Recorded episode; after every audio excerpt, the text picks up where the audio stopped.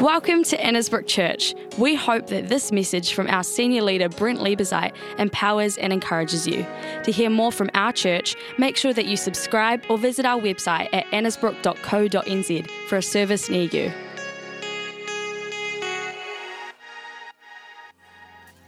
Good morning, everybody. So good to be here this morning. And we, uh, that was a quick a quick kind of hello, wasn't it? But uh, we keep keep uh, having to remind ourselves that we've got to be uh, ready to go for the next service very very soon. So uh, what a privilege though it is to be seeing so many um, babies being born and bringing new life into uh, you know into our world today. It's, it's pretty exciting, isn't it? Even as grandparents, my wife and I are grandparents and have been grandparents for a few years. We have two grandchildren plus one, plus one as you saw in the oven over here. So, we, uh, it's my privilege to share a, a message with you this morning. And it really comes back to our theme for this year, which does anybody remember what our theme is? There's been so much going on this year. I, I wonder if we still remember. Uh, but it was actually about a new thing. A new thing. And who would have thought that when we presented that to the church, uh, nearly 12 months ago, by the way, it was end of November, presenting a theme of the new things. God is doing a new thing. Uh, see, uh, you know, do not dwell on the past, etc., um, etc., et uh, is part of that, you know, part of that whole idea of the new thing. Uh, that who would have thought that so much would have happened uh, this year when we entered into? I think it was January the seventh was first recognised as being something of a pandemic turning up into our world this year. And we uh, really, I guess, uh, you know, the world is probably going to be a little bit different to what we've known it to have been. Um, Prince Harry and Meghan stepped down as royals this year, something to mention. Don't know how you all feel about that. But anyway, the UK withdrew from the European Union this year. The Summer Olympics in Tokyo were postponed, and uh, interest rates are the lowest they have been. And of course, we have a Labour government that can now do whatever it wants, which means no more excuses for them to actually fulfill all that they have promised. So that will be interesting, won't it, to see how that all goes. So, what does it mean for the church? You know, uh, been a tough year, so what does it mean for us? Well, we keep going. We keep going. We, we keep loving God. We keep loving people. We, we stay passionate. All right? We continue to enjoy and have fun. We, uh, we do things as well as we can with what God has given us. You know, as I quoted before in that prayer, come on, arise, shine. We're to arise and we're to shine, for the light has come and the glory of the Lord rises upon us. Even though darkness covers the earth, thick darkness over the peoples, but the Lord rises upon you and his glory appears on you. So, what's next for you? Arise and shine. And right through Scripture, when we think of, of the kingdom of God, we are filled with hope we, we and, and really as Christians, that's our responsibility is to keep the kingdom first place. Keep the kingdom a priority. Because if you're going to look elsewhere, uh, you know, it's, it's, it's not looking totally positive, is it? And so we have this responsibility to focus on the kingdom of God, which is filled with hope, with life, and with peace. And it was constantly described, by the way, this kingdom as a kingdom of increase, of multiplication, to go forth and increase was as our mandate, and it still is today, which means literally to go forward, to move forward and to grow. So continue to move forward and continue to grow. And you know what? We've got to be constantly reminded of this, particularly as we get older, because, uh, and by the way, getting older, it's not just an age dynamic, but an attitude. A great celebrating Lorna's birthday today. Last week, uh, the celebration of Lionel Wells. Uh, Nolene's here today. Nolene's husband, Lionel, celebrated 100 years, uh, which is pretty amazing. But, when we, but as we get older, let's be honest, we become less childlike. True? And uh, there's, uh, there are things that happen to us, not just with age, but, but with, with attitude as well. And Jesus said this He said, Let the little children come to me and do not hinder them, for the kingdom of God belongs to such as these. And so, if we are living out the kingdom of God, then we have to keep childlike. There is something about us, even though we are aging, even though we are getting older, that we are still called to embrace the kingdom of God. But to embrace the kingdom of God, you've got to become and to stay as a child. And you kind of think, well, what does it mean? Uh, what did Jesus mean about entering the kingdom of God like a child? What does that actually mean? Uh, well, it doesn't mean go to heaven when you die. That's not what Jesus is talking about. It's not kind of like just waiting to, you know, when, when I give my life to Jesus, I'm going to give him, give him my life. And we do that, uh, and we have this childlike mentality in that because obviously we've got to humble ourselves before God. And, and often as an adult, we don't want to be humble there's an old saying some of us are humble, we're 50% hum and 50% something else that goes along with that. But ultimately, we don't want to be, we don't want to be known or, or to live out this life in humility. But that's part of the childlike response is actually humility. And yes, to come to know Christ and to come to first of all embrace the kingdom, we have to hum, become humble and, and uh, know salvation, which then enables us to enter heaven. But Jesus wasn't saying that. He was saying the kingdom of God is about now. It's not about when you die. It's actually about now. And to be in the kingdom, you have to be, be like a child. Well, what does that mean? I've got to be ignorant. I don't. I, I got to be somebody who doesn't need to learn all this stuff. And no, we're still got to keep learning. We read the Word of God. We keep learning. We keep growing. In fact, that is being childlike, by the way. Uh, but also, it's understanding that as as as a as a Christian, that we have to continue to stay humble and keep humility at the foremost of our life as we embrace, to be able to embrace, should I say, the kingdom of God. And Jesus had in mind when he teaches about becoming like a little child, he's ex- experiencing the life of God in this life requires humility like a little child. Childlike doesn't mean becoming or remaining ignorant, for God gave us uh, scripture so that we might learn and we might grow and we might mature. Instead, becoming like a little child means that we maintain the wonderful and beautiful characteristics and qualities of children that life in this sinful world tends to beat out of us. True? Childlike qualities. What are childlike qualities? Well, tenderness of conscience is one openness about emotions and feelings, right? Creativity and imagination. What do you want to be when you grow up? The creativity and the imagination that our children have. What happened? Uh, the wonder and the awe, the joy, the fun, the eternal hope, the playfulness and the humor, the trust, easy forgiveness, undying love, boundless exuberance and energy, always thinking about the best or always thinking the best about life and other people. Being willing to learn and to grow. These are the sort of qualities that tend to define children, but which get stripped out of people as they encounter the sin and brokenness of this world. True?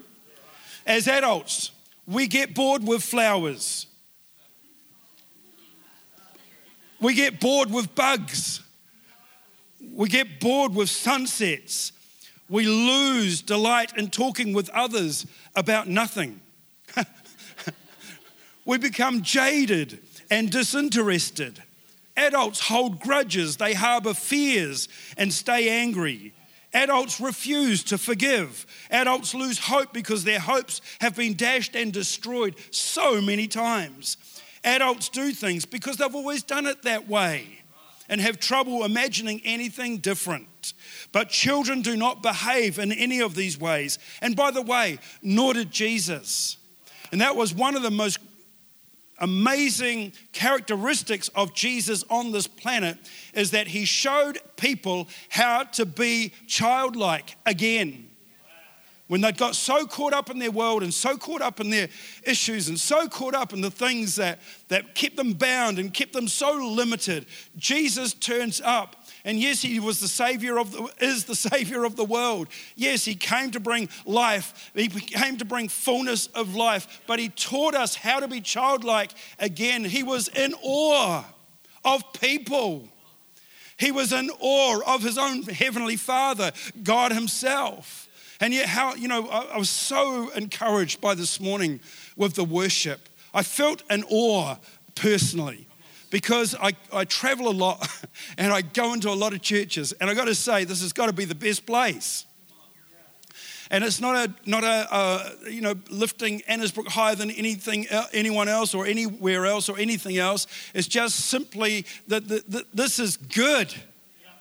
And we get so familiar with it, and we get so content with it, and we kind of like ho hum about it. But in actual fact, this is an amazing place and what God has created here over the last gazillion years 75 of the 90 years that Lorna has lived. 75 years that, that this church has been in existence. It has become and, and will continue to be a light on like a city on a hill, a light for the generations to see. And look, let's not get used to it.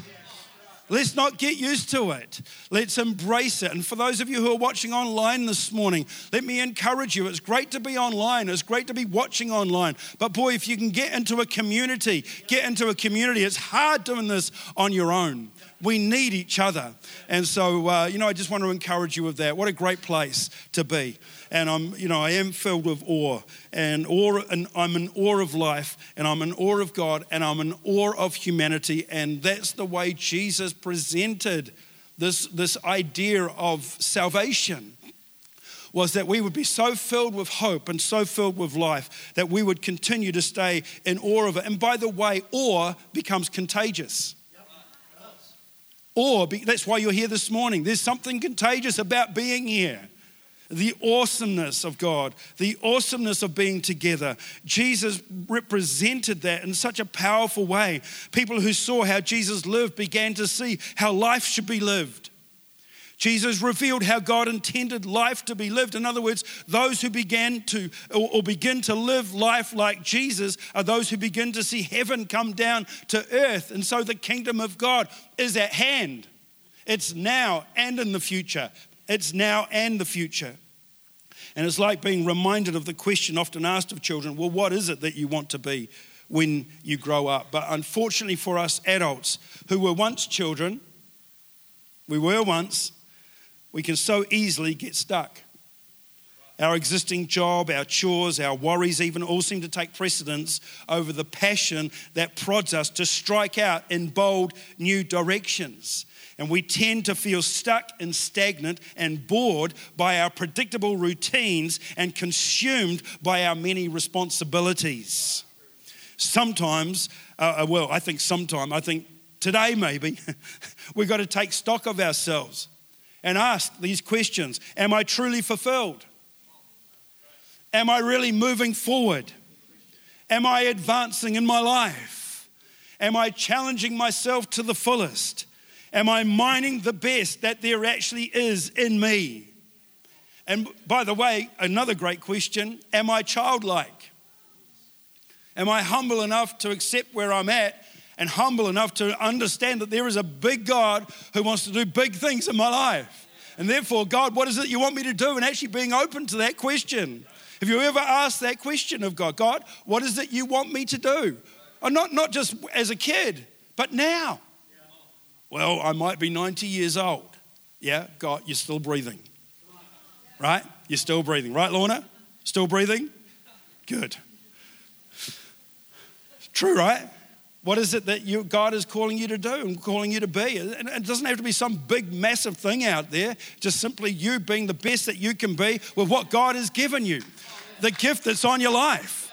understanding who you are, understanding who you are in Christ, and knowing that it's Him who strengthens you, it's Him who empowers you, and Him, you, nothing is impossible for you. Uh, and so, nothing is impossible for God, nothing's impossible for you. Right?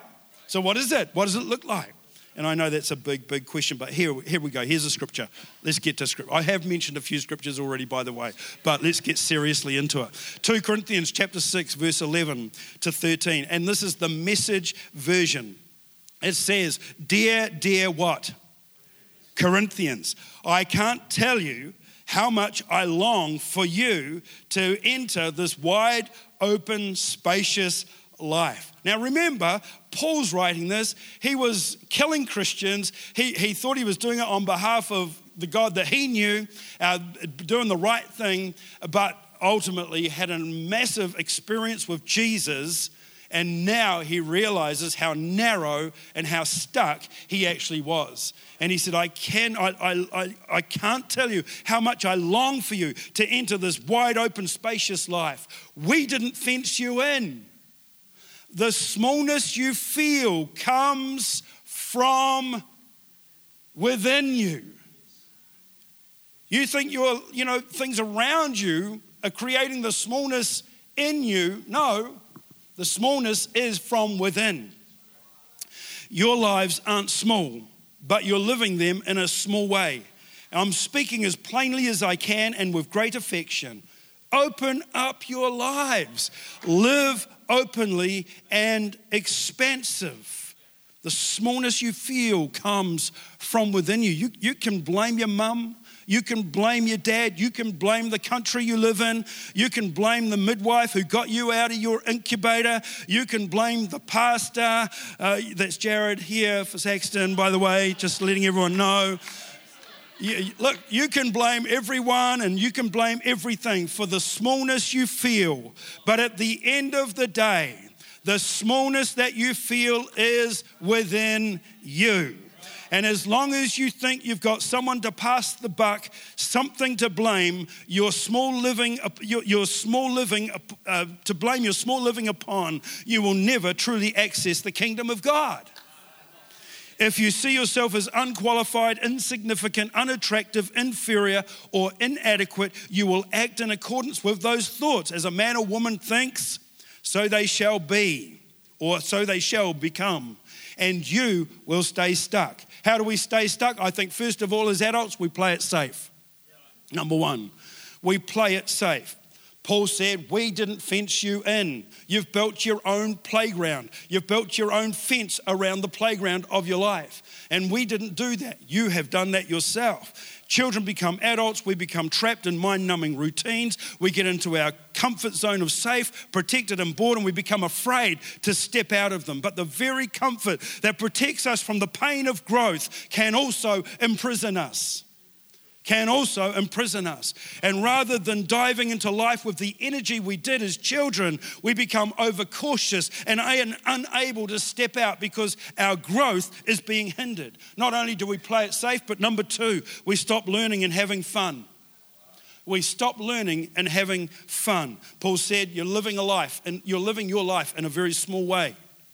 And as adults, we lose our ability to have fun. You know, a part of our social conditioning says that once your schooling is over, you have no need to grow or to learn anymore. When in actual fact, it should really accelerate. Your learning and your growing should accelerate as you get older. Remember at school, there were times called playtime.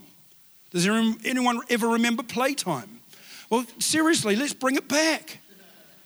Who want, like, wouldn't we all still want to have playtime? But, but as adults, we kind of feel like, well, it's, it's, it's, it's bad to do that. We, we feel guilty because we're having a bit of playtime. Uh, I remember probably playtime was the most creative moments of my life. A school itself and learning in a classroom wasn't the most creative moments of my life, but playtime certainly was. In fact, I remember doing something once with a group of guys, and the penalty for getting caught was uh, that we had to line up uh, in front of our teacher, school teacher. Mrs. Rivers her, was her name, and she was probably 80 something, but probably not now, now that I think about it, because I was only about seven or eight years old, or not maybe nine years old. maybe nine years old. And uh, we had done something so creative that our penalty uh, was that we had to kiss Mrs. Rivers. We all lined up in the classroom and we had to walk up and we had to kiss her on the mouth. It's disgusting. That would, you would never get away with that now. But we had made up this game called Catch and Kiss during playtime. And we would run around, the boys would run around catching the girls and kissing them. And so our penalty for getting caught was kiss Mrs. Rivers.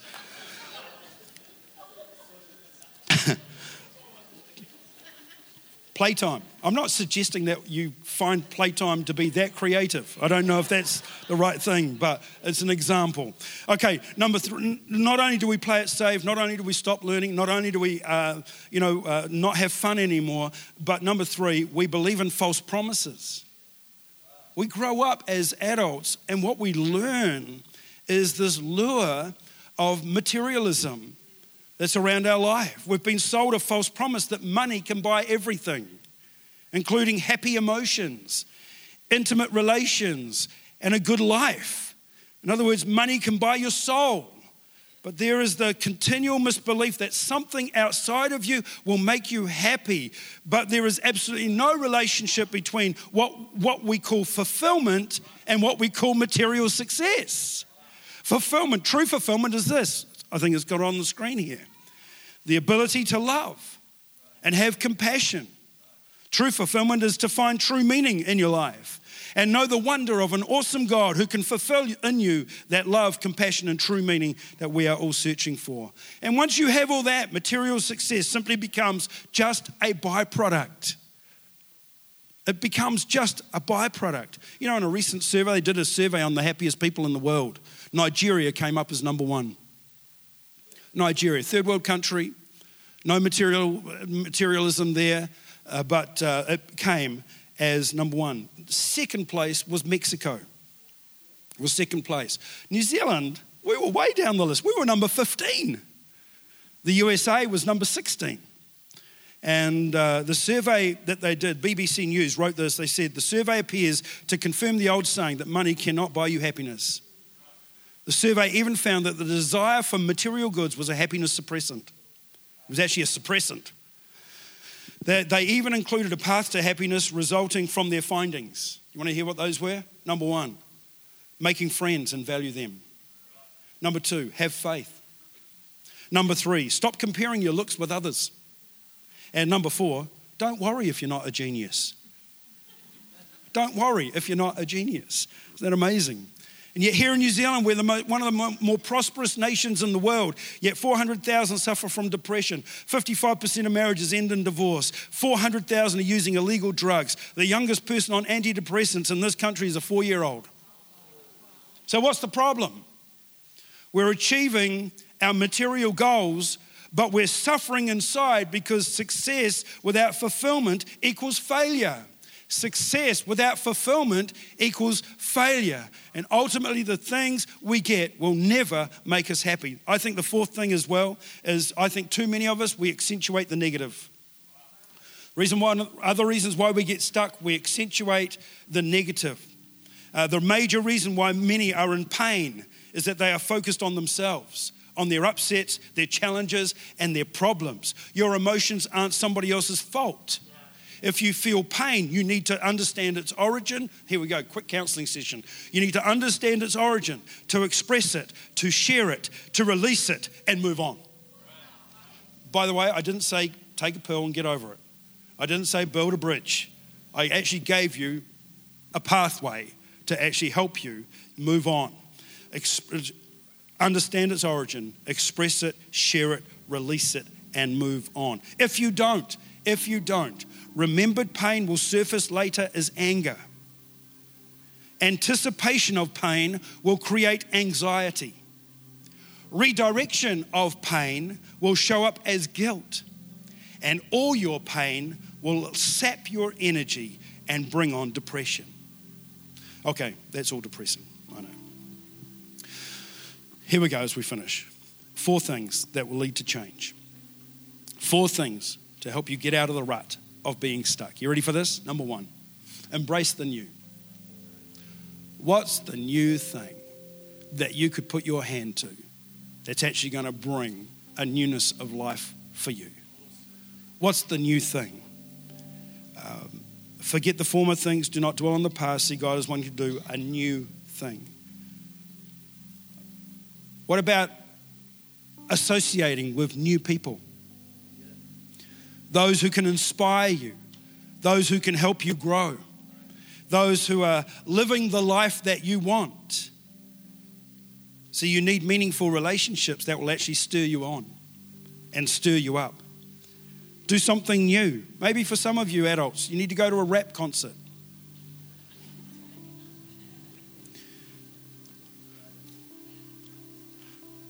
Just little examples. Rediscover life as it is. Life as it is. Fresh, bizarre, scary, challenging, exhilarating, and endlessly interesting.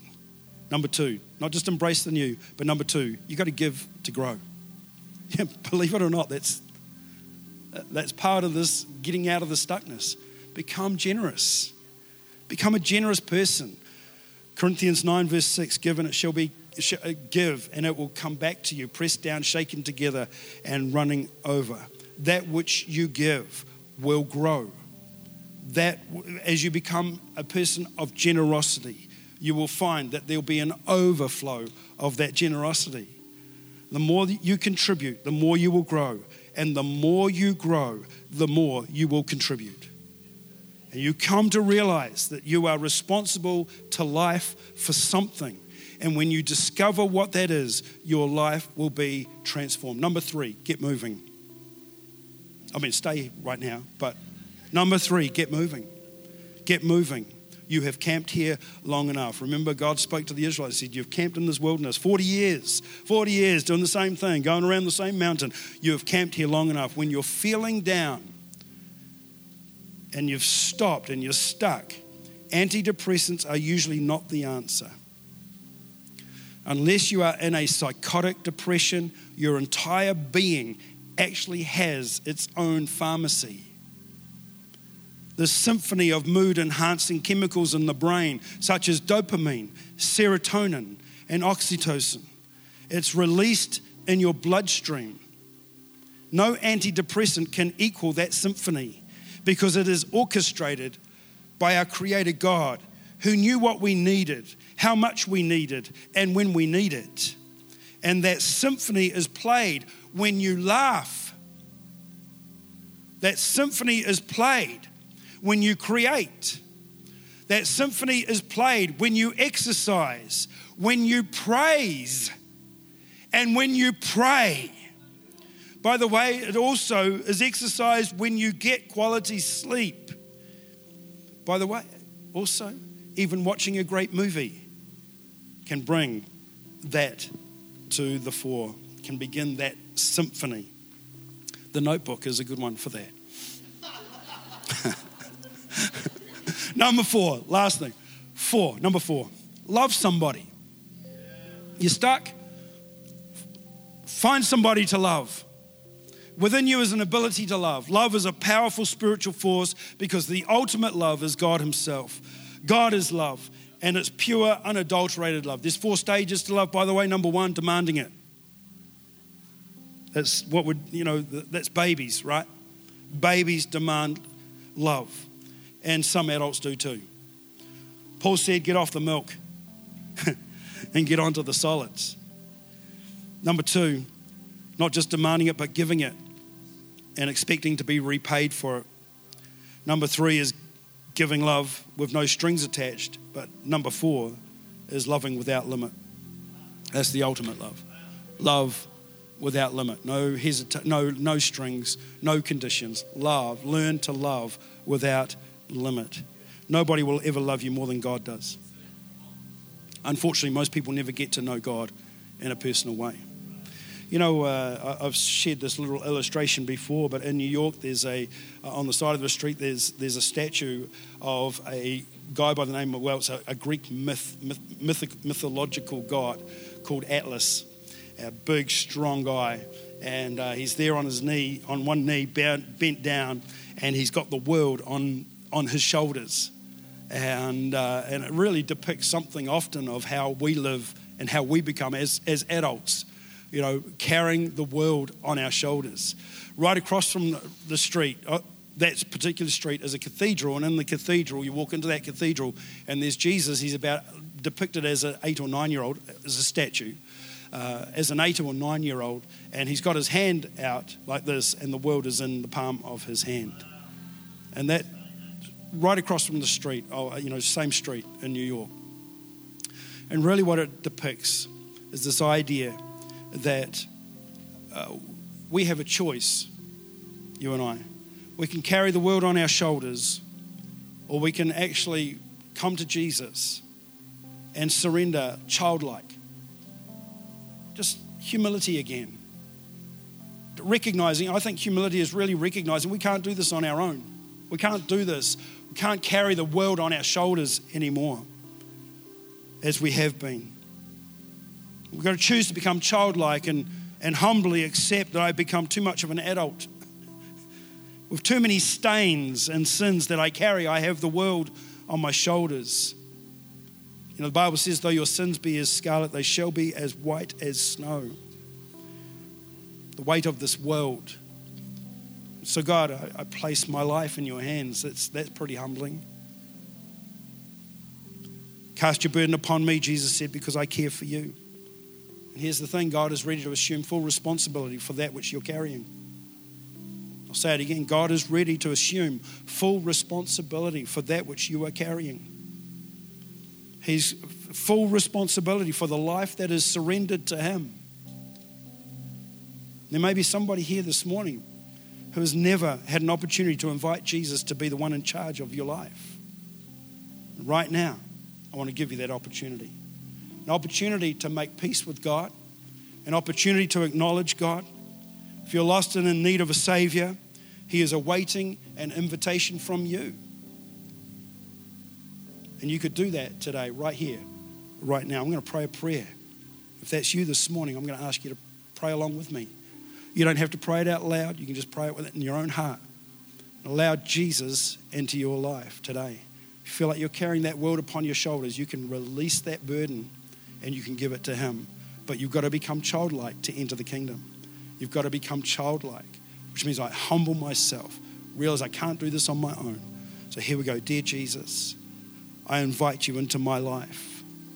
I thank you that you came to this earth and you gave your life for me that I might live free. I ask you to be the leader of my life. Please forgive me of all that I carry all that I've been doing on my own. Forgive me for, the, for living my life without you. I need you. Set now a new path for my life. In Jesus' name, amen. Amen. God bless you, everybody. Thank amen. you. Come on, why don't we just thank Brent for an amazing message.